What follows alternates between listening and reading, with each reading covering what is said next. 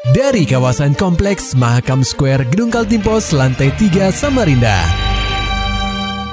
96,8 KPFM.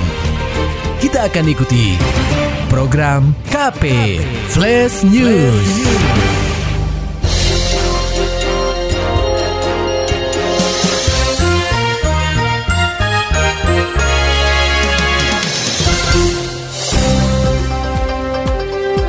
Jaminan sosial dari Pemprov Kaltim untuk masyarakat yang terdampak wabah COVID-19 telah siap disalurkan dalam waktu dekat. Laporan sementara akan disampaikan oleh reporter KPFM Samarinda Muhammad Nur Fajar. Pendengar KP, bantuan sosial dari Pemprov Kaltim untuk masyarakat yang terdampak wabah coronavirus disease atau COVID-19 akan disalurkan dalam waktu dekat. Ketua Pansus COVID-19 DPRD Kaltim, Hasanuddin Mashud menuturkan, untuk jaminan sosial, jumlah anggaran yang dikeluarkan Pemprov Kaltim sebesar 149 miliar rupiah dan akan segera diberikan kepada masing-masing kepala keluarga atau kakak yang sudah terdata. Oh sudah Pak? Iya, akan disalurkan tiga bulan. Ya, ya, Jadi yang 250 dari Pemkot langsung dirapel tiga bulan rencananya. Jadi dari data berapa 149 yang sudah diverifikasi itu 149 ribu berarti langsung kali 750 ribu. Tiga bulan kan? Kalau 250 kan tidak terasa. Iya itu sekali. Langsung tiga bulan. Kurang lebih 100 dari 500 miliar. Berarti kurang kurang lebihnya 100 sekian miliar lah yang akan diturunkan pemerintah. Adapun bantuan yang akan diterima setiap kakak sebesar Rp250.000, di mana jumlah tersebut akan dirapel selama tiga bulan. Hasanuddin menyebutkan, jadi total yang akan diterima setiap kepala mencapai Rp750.000. Berupa uang. Iya dong. Bisa berupa tas, Sembako. sembako Enggak enggak, ya? LT, duit. ya duit ya. Itu aja. Lebih jauh, perihal jaminan ekonomi dan sektor kesehatan saat ini masih dalam proses. Hasanuddin menambahkan, anggaran kedua sektor tersebut sudah disetujui sebesar 500 miliar rupiah. Hanya saja masih berbentuk pagu anggaran. Ah, belum tahu saya kalau Oh, di situ. Masih diproses kan. Iya, iya, iya. Hmm. Ini juga 500 juga masih pagu. Berarti sudah mulai penyaluran itu. Sudah Berapa bang? 250 kan? Ya, Terus Yang 50 miliar. Berkapan? 250 ribu per kepala. Oh, per kepala. Di, dibagikan secara harusnya kan dari April Mei Juni langsung dikasih Iya. Bulan? Rapel. Bulan? hmm, Bulan Mei ini. bulan Mei nih. Bulan Mei sih. Untuk penyalurannya nanti, politisi Partai Golkar ini menyampaikan, seharusnya sudah dilakukan dan dirapel selama bulan April hingga Juni 2020. Tetapi karena berbagai hal, pendistribusiannya baru bisa dilakukan pada bulan Mei ini. Lebih lanjut, dirinya berharap agar bantuan ini bisa tepat sasaran dan mampu mengurangi beban masyarakat yang terdampak akibat wabah virus corona. KPFM Samarinda, Muhammad Tur Fajar melaporkan. Berita selanjutnya proses hukum terhadap narapidana asimilasi yang kembali berulah di wilayah hukum Polsek Samarinda Kota, yakni Hendra Lesmana terus bergulir. Sebelumnya, Balai Pemasyarakatan atau Bapas Kota Samarinda telah memenuhi panggilan dari Polsek Samarinda Kota untuk melakukan berita acara pemeriksaan atau BAP terhadap Hendra Lesmana. Kepala Bapas Samarinda, Heri M. Ramdan mengatakan, berdasarkan hasil BAP nanti pihaknya akan menggelar sidang tim pengawas pemasyarakatan atau TPP guna menentukan nasib dari Hendra Lesmana. Nah ini kita nanti dari hasil berita acara di sini kita sidang TPP kan oleh tim eh, apa eh, Bapas ini. Nah Kapan itu, Pak? dari TPP namanya Pak sidang TPP. Kapan itu Pak rencananya Pak? Rencananya eh, eh, tadi tadi baru aja. Oh, tadi sudah. Ah tadi sudah sidang. Nah dari hasil dari hasil Hmm. sidang ini menyetujui semua anggota kita nih untuk diusulkan pencabutan sementara. Jika mengacu pada peraturan Menteri Hukum dan HAM atau Permen Kumham nomor 3 tahun 2018 pasal 39, apabila ada warga binaan yang menerima asimilasi tapi melakukan pelanggaran pidana umum atau khusus, maka hak asimilasinya akan dicabut. Heri mengungkapkan, selain mengacu pada aturan tersebut, dasar dari Bapas untuk mencabut asimilasi warga binaan yakni melalui surat penahanan dari kepolisian. Nah, nah ini kan kebetulan dia ini kan ada permen khusus permen 1020 jadi kita Bapas ini kemarin sudah melakukan berita acara pemeriksaan di Polsek kemarin.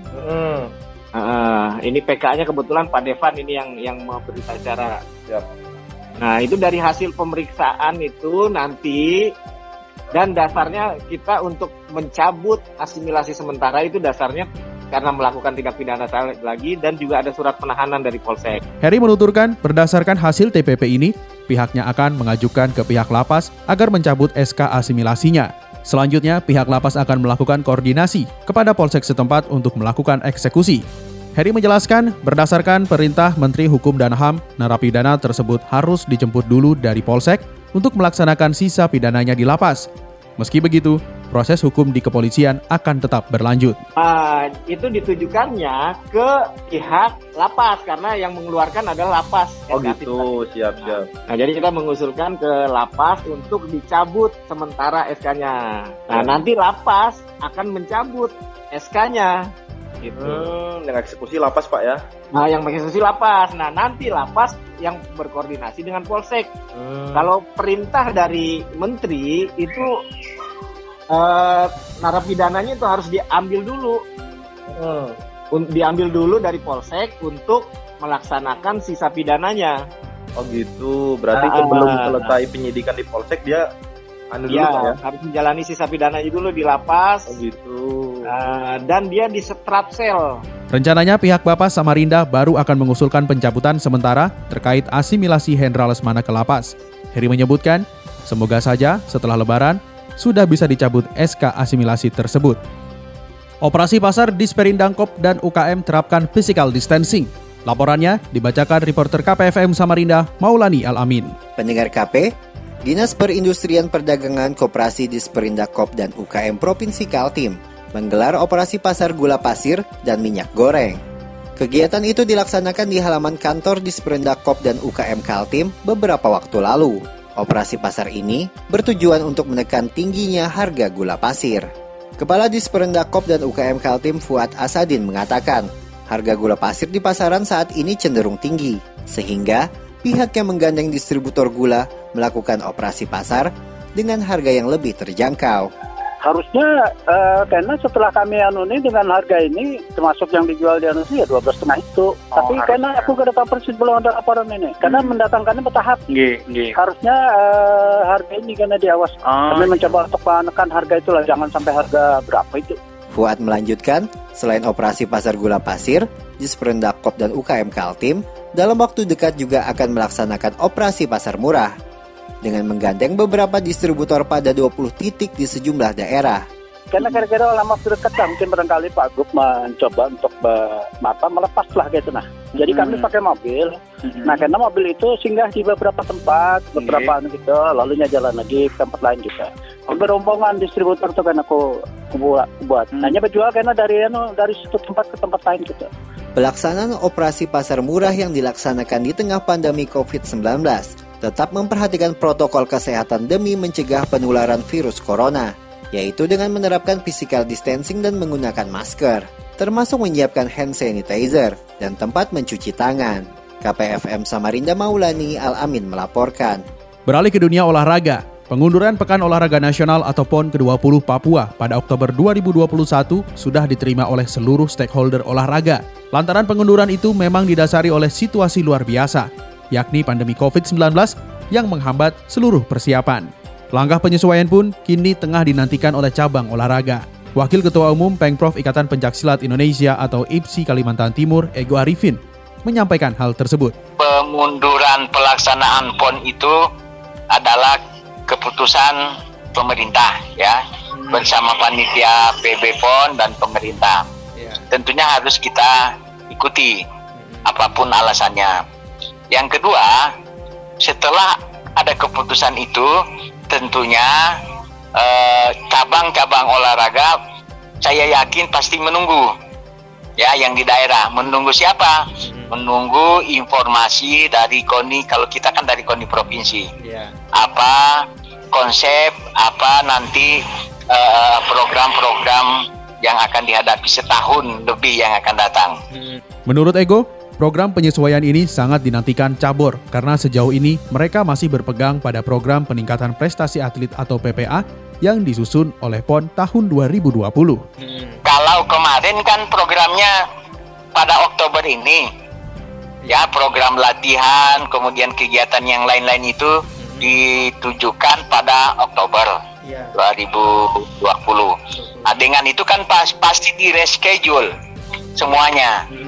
Baik kegiatan-kegiatan menyangkut organisasi KONI, kemudian kalau dengan cabang-cabang olahraga dengan cabang-cabang olahraganya tentang kepelatihannya, pasti sistem atau uh, program latihan itu harus dievaluasi lagi. Wakil Ketua Umum Pengprov Ikatan Pencaksilat Indonesia atau IPSI Kalimantan Timur Ego Arifin memastikan para atlet yang bakal berlaga di PON Papua tetap menjaga kebugaran. Maulani Alamin, Muhammad Nur Fajar, KPFM Samarinda. Demikian tadi telah kita simak rangkaian berita-berita yang terangkum dalam program KP Flash News. Persembahan dari 96,8 KPFM. Terima kasih dan sampai jumpa.